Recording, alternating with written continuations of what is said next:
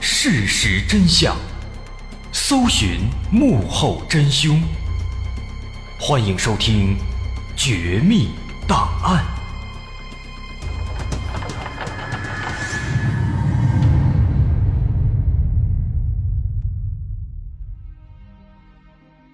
还原事实，探索真相。欢迎来到今天的《绝密档案》，我是大碗。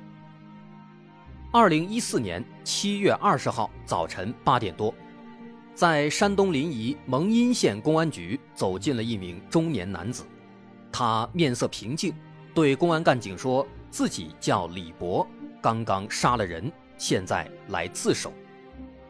民警听了感到有些诧异，问他杀了谁，他回答说杀死了自己的妻子。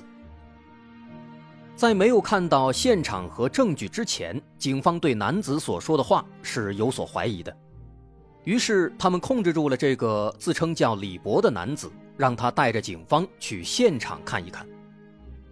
于是，李博就带着民警来到了一个老旧的小区，还没上楼，就看到在单元楼的门口停着救护车，在楼道里还远远地传出了撕心裂肺的哭声。哭声是从三楼传来的，这正是李博的家。此时，在房间里挤满了医护人员。李博的妻子的尸体躺在卫生间里，他的颈部血肉模糊，几乎已经被砍断，看起来非常恐怖。李博和妻子有三个女儿，此时他们已经哭得几近失声。在早晨七点多，大女儿迷迷糊糊的醒来上厕所。却突然发现了血肉模糊的母亲，他被吓得不知所措。于是他立刻拨打了幺二零，并且打电话叫来了住在附近的姑姑。他们本来也打算报警，但此时却发现了父亲带着警察回来了。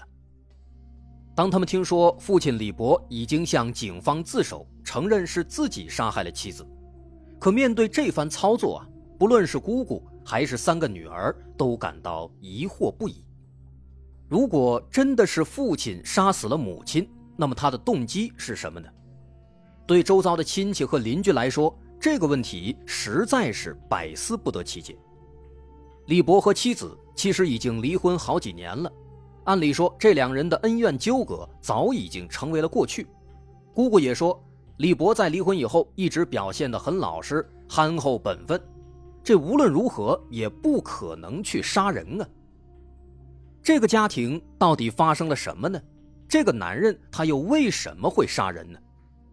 故事还得从他们这段失败的婚姻开始说起。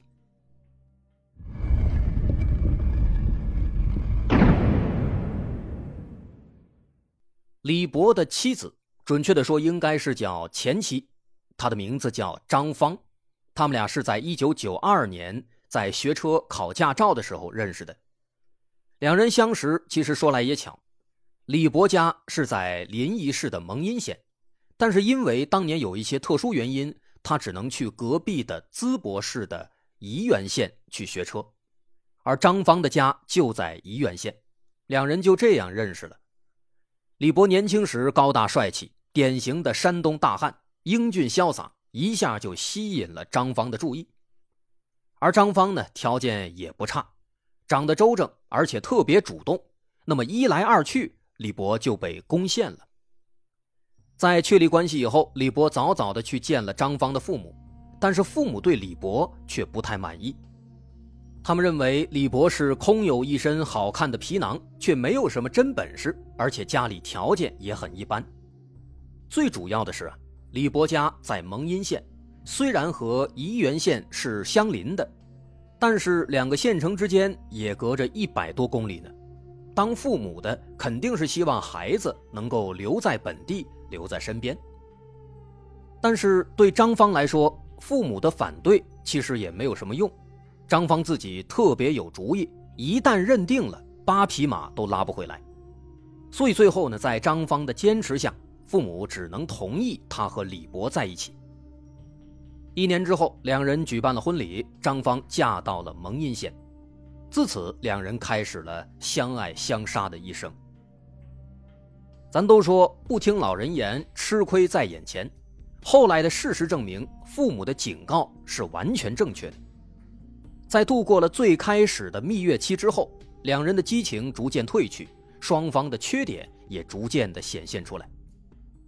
其中最让张芳无法接受的就是李博爱喝酒。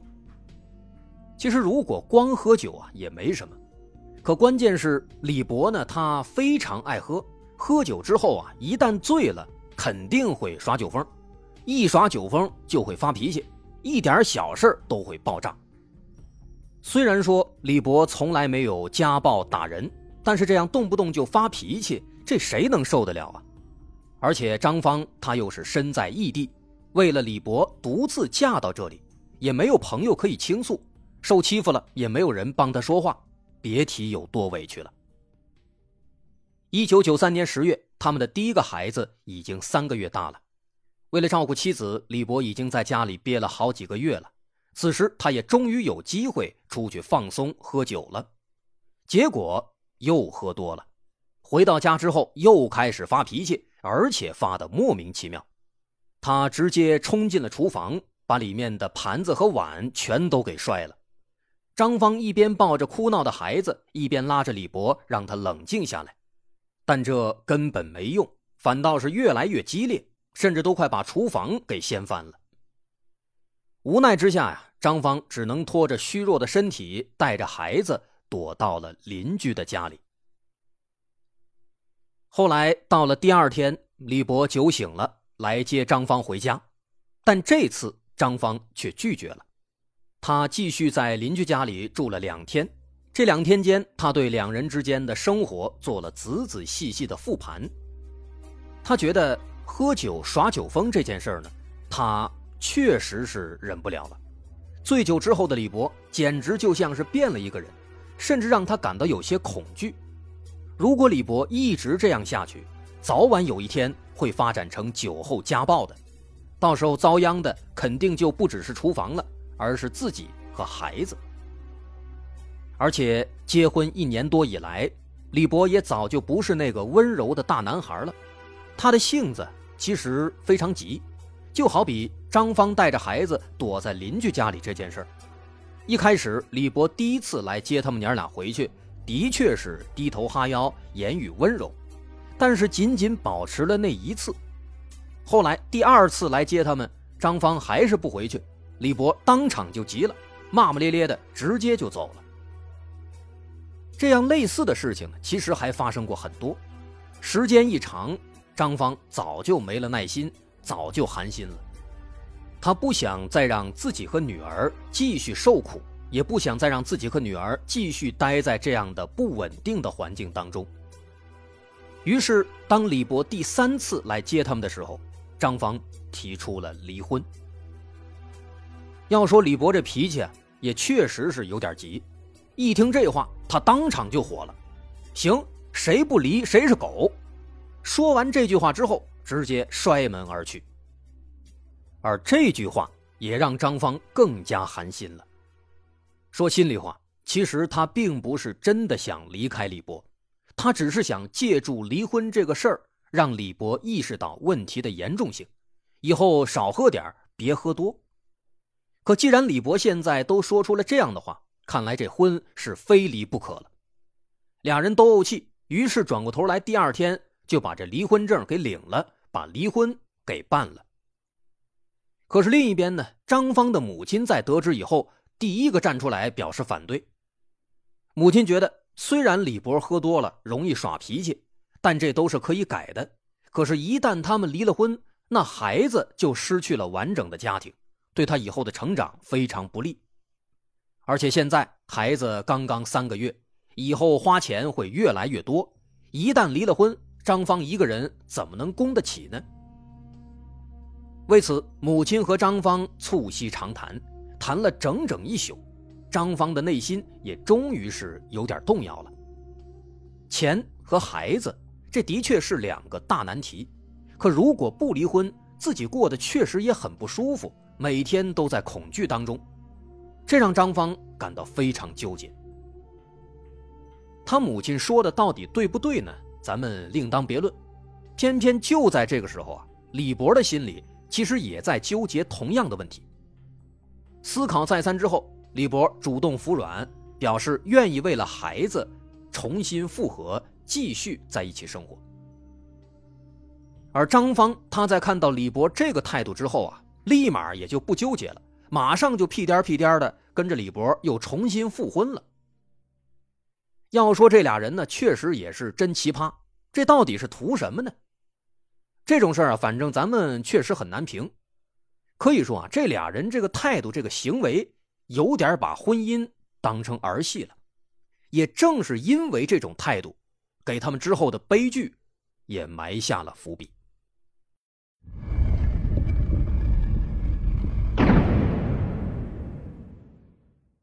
在复婚以后，李博的表现确实是好了不少。他换了一份工作，当上了大车司机。这个大车司机呢，这样的工作其实收入还行，但是呢也非常辛苦，每次出车都得好几天，赶上忙的时候，甚至大半个月都没法回来一次。就算是回来了，可能也就是休息个一天半天，然后又得出去。虽然忙碌，但是他们家的经济状况呢，也肉眼可见的好转起来。而且忙碌的日子多了，李博喝酒的机会也自然就少了。而且就算喝酒，因为工作忙，喝醉的情况也少了。眼见这一切都在慢慢的变好，张芳感到非常幸福，对李博的态度呢也是大为改观，越发的体贴。几年以后，他们攒了一些钱，买了新房，又生了一对双胞胎女儿，一家五口其乐融融。但是啊，这样幸福的日子没过几年，张芳又开始闹离婚。这是为什么呢？李博自己也是一脸懵。他问妻子：“为什么又要离婚啊？”张芳的回答竟然是：“孩子学校里面对离异的家庭会有特殊照顾，有一定的补贴，所以干脆咱再离婚。”李博平时工作忙，对孩子学校的情况确实也不太了解。可是听说过离婚买房的，却从没听说过离婚要优惠政策的。再说了，就为了学校那点优惠政策，这夫妻俩还得离一次婚，这也太扯淡了。可张芳这个人呢，他脾气比较倔，性格呢也比较强势，说什么都必须要离婚，并且他又把李博喝酒耍酒疯的问题给搬出来说事儿，说对李博耍酒疯的行为。感到非常不满。那没办法，李博自知理亏，自己确实偶尔还会喝酒，还会耍酒疯，所以没招了。他最后只能同意，只能去离婚了。然而，当他们去民政局办理离婚的时候，尴尬的一幕出现了。人家问他为什么离婚，他呢根本就不知道应该怎么回答，总不能说是为了学校的特殊政策吧？李博在那儿挤了半天牙膏，只能是含含糊糊的说：“夫妻感情破裂，要协议离婚。”总之呢，这婚最后确实是离了。但是啊，这仅仅是从法律层面上来说，从生活层面来看，你要说他们俩离了吧，好像也没完全离，因为他们俩既没有做财产分割，也没有另起炉灶分开生活，反倒是继续住在一起，生活在一起，离婚不离家。这跟没有离婚的时候基本上是一模一样的。周遭的亲戚朋友对此也感到非常不理解，哇，为了学校的一点特殊优惠政策就去离婚，这至于吗？说实话，肯定是不至于。其实张芳啊，她之所以又要离婚，是有更深层次的目的的，她想借助离婚敲打一下李博，让他彻底戒酒。说到这儿，大伙可能不太理解了。那前面不是刚说了吗？说李博已经在慢慢的变好了，喝酒少了，喝醉的时候也少了，这已经表现的很不错了。怎么现在又要赶尽杀绝呢？直接让戒酒呢？这事儿啊，还得从一年多前说起。当时李博在外面跑了一个大单，赚了不少钱，非常高兴。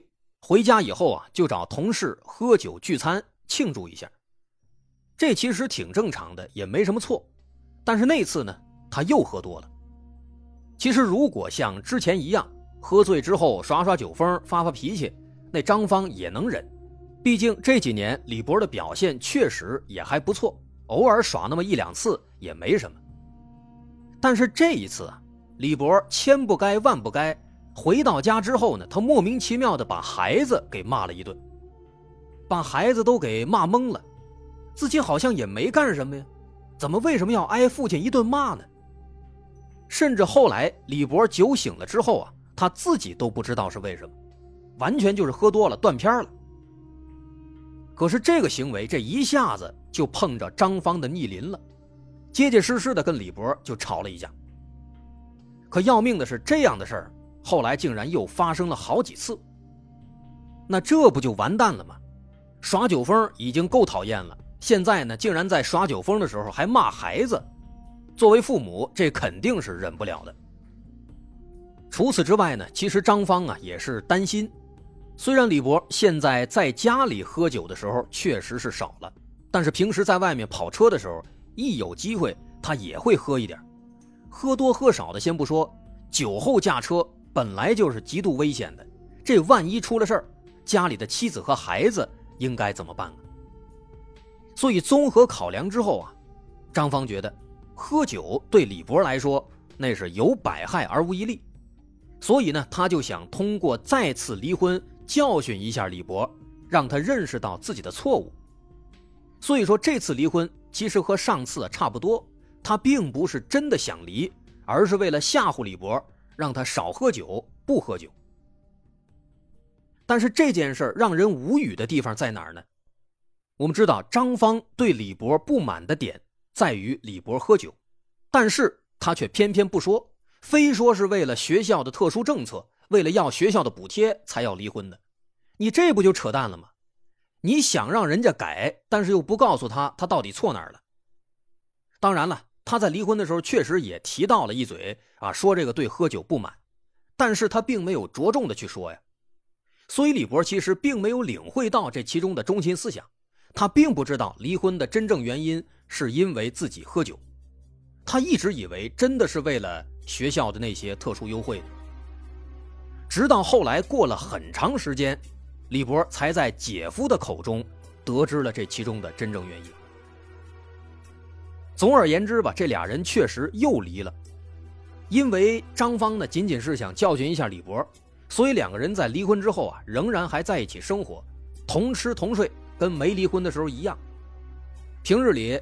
仍然是李博外出跑大车，张芳料理家事，李博挣的钱呢，也仍然还是交给张芳，由张芳掌握财政大权。但是他们俩的问题也恰好就出在这儿了。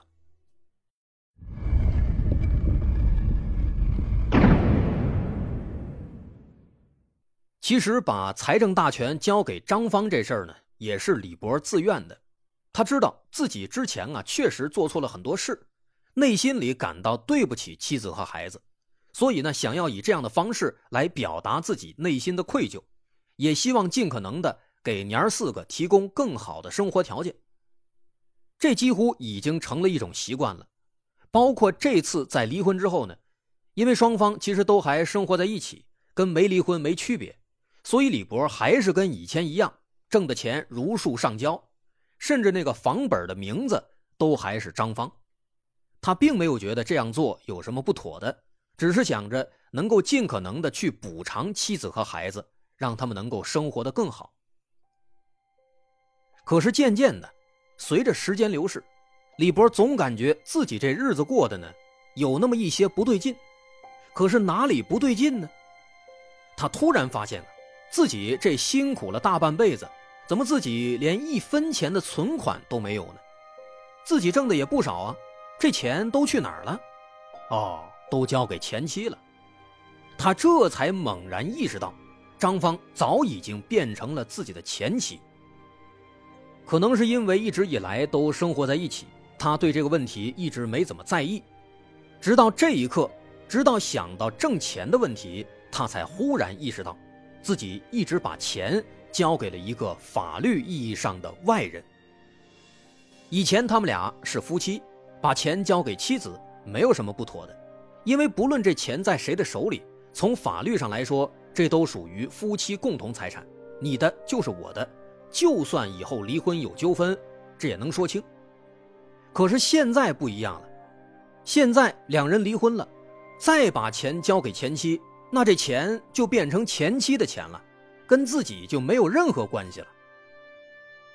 在意识到这个问题之后，他仔细回想自己和前妻之间的有关钱的各种问题，忽然就发现了很多可疑的细节。他忽然想起来，自己每次把到手的工资拿回家以后，前妻都会拿走几乎所有的钱，只给自己留下一小部分作为零花，而这些零花钱呢，每一次也都在缩水，以前可能给一两千。现在呢，竟然只有几百块了。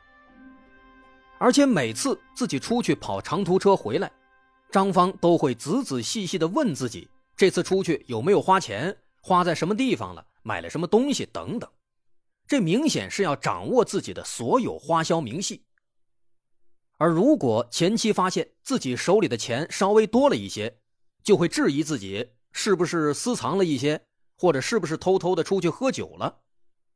李博在外面确实偶尔会喝酒，但是因为自己确实在酒后犯过错，所以每次张芳提到这个酒的事儿啊，李博都会心虚，对那些钱的事儿也就不再过问了。总而言之呢，即便现在已经离婚了，张芳也仍然是牢牢的把握着李博的一切财产，他不允许李博有太多零花钱。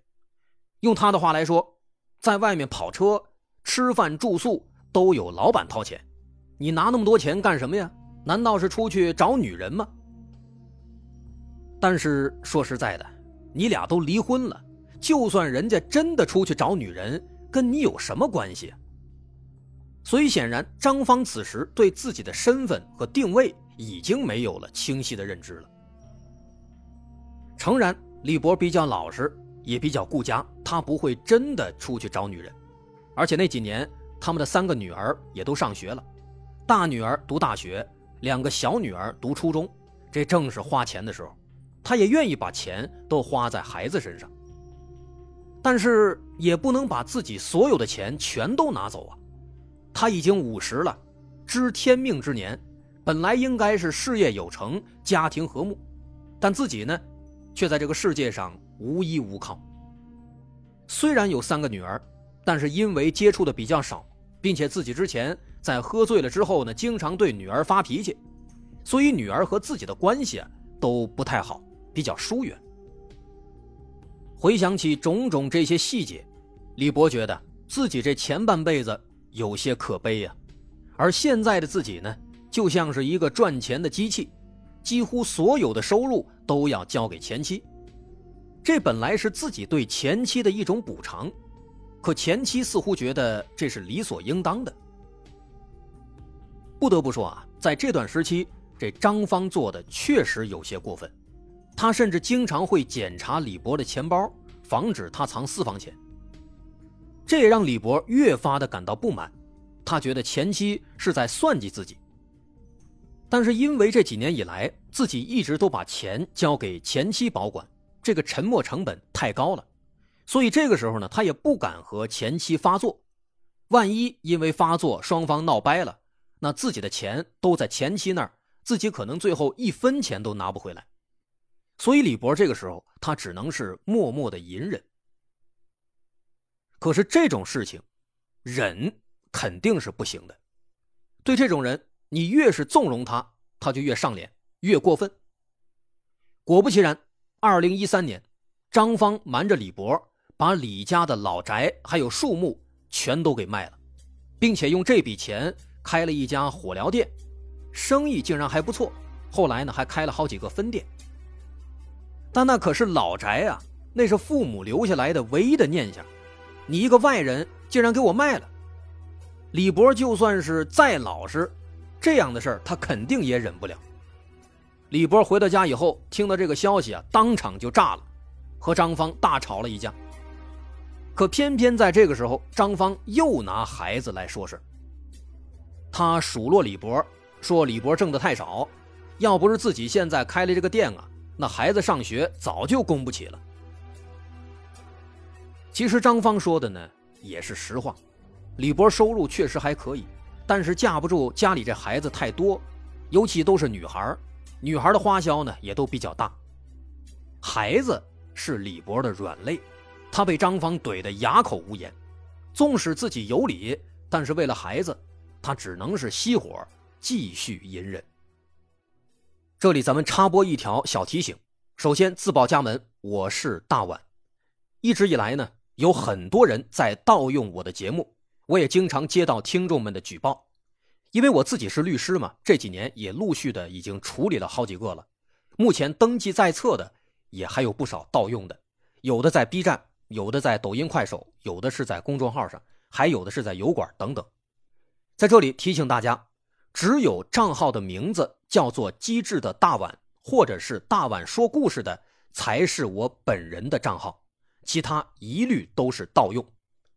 那些盗用的人们，建议你自己也早点收手，不然的话，早晚会收到法院的传票。盗用的多的，最后可能要面临几万甚至几十万的赔偿。这条小提醒以后我也会插播在其他的节目里面，希望大家能够见谅，谢谢。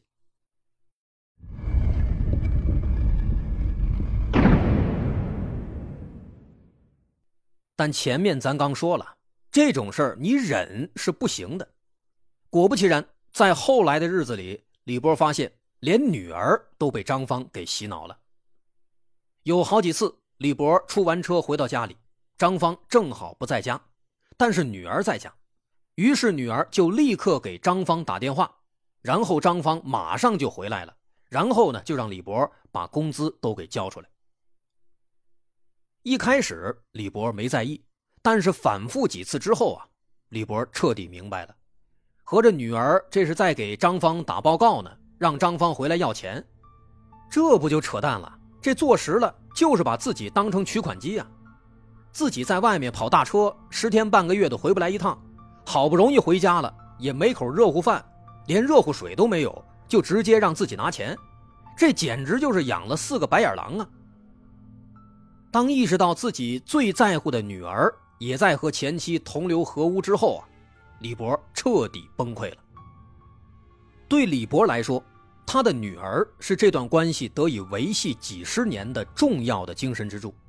而女儿这个柱子现在塌了，那李博自然也就失去了所有的希望，包括活下去的希望。此时李博已经起了杀心，他偷偷买了几桶汽油，又买了好几箱鞭炮，想把自己和前妻和女儿一起炸死。可人心都是肉长的，父母也都是爱自己的孩子的，每当女儿表现的稍微好一点哪怕仅仅只是给她倒杯水，李博都会泛起阵阵的自责，觉得自己不应该拉着孩子一起死。所以这个自杀的计划一直都没有实施。但直到二零一四年七月十九号，也就是案发前一天，在这一天，压死骆驼的最后一根稻草终于出现了。那天晚上，张芳和李博进行了一次难得的谈话。但他却带来了一个更加白眼狼的消息。张芳说自己在外面有男朋友了，反正和李博也早就离婚了，不如这次直接断干净，并且他还表示要把三个女儿交给李博抚养。你听听这说的是什么话呢？别说是李博，咱听了都来气啊！李博当时气得脸都绿了，他觉得自己都快变成武大郎了。典型的老实人加经济适用男，自己几十年来辛辛苦苦挣钱养活他们娘四个，合着他一直把自己当备胎呢，甚至连备胎都不如啊！现在这外面有人了，马上就要走，甚至女儿都不要了，都变成累赘了，都要甩给自己。当然了，这些谈话的内容都是后来李博供述的，至于说他有没有隐瞒什么内容，有没有编造什么内容，咱们不得而知。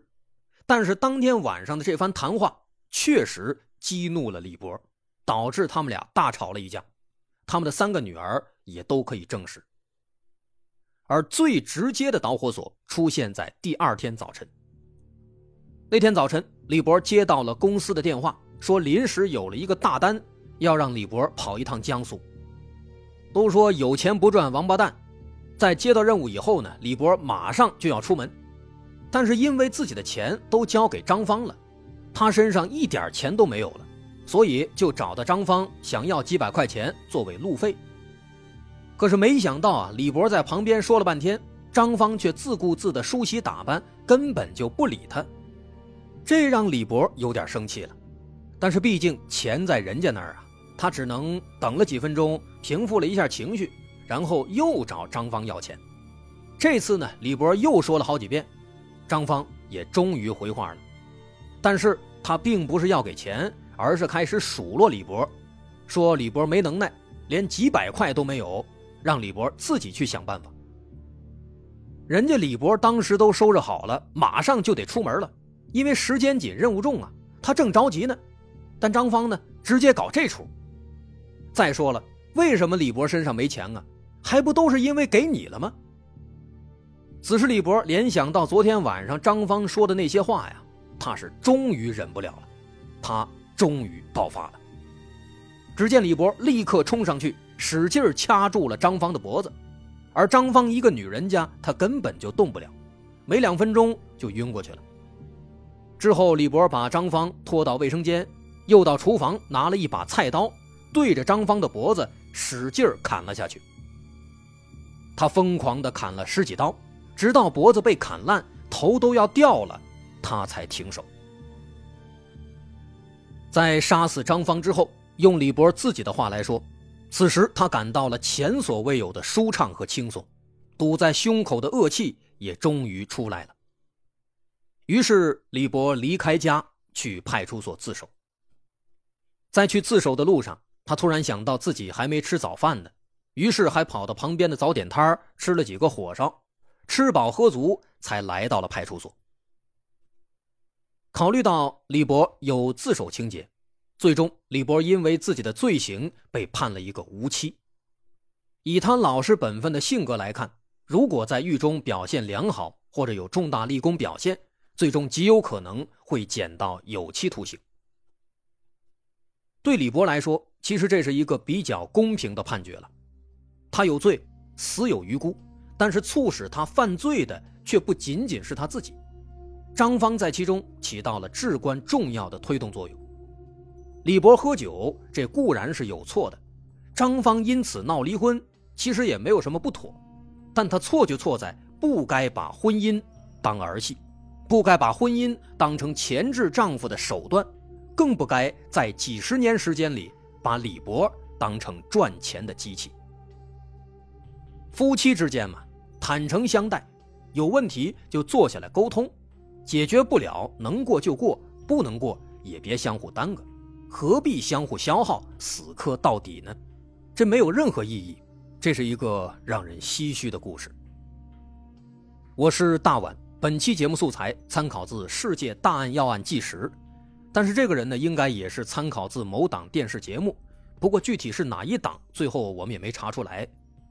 本期内容是结合这些资料，经过二次改编演绎而来。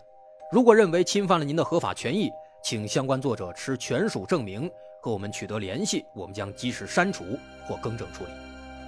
如果您喜欢，欢迎关注我们的微信公众号，在微信搜索“大碗说故事”，点击关注即可。我是大碗，感谢大家收听，咱们下回再见。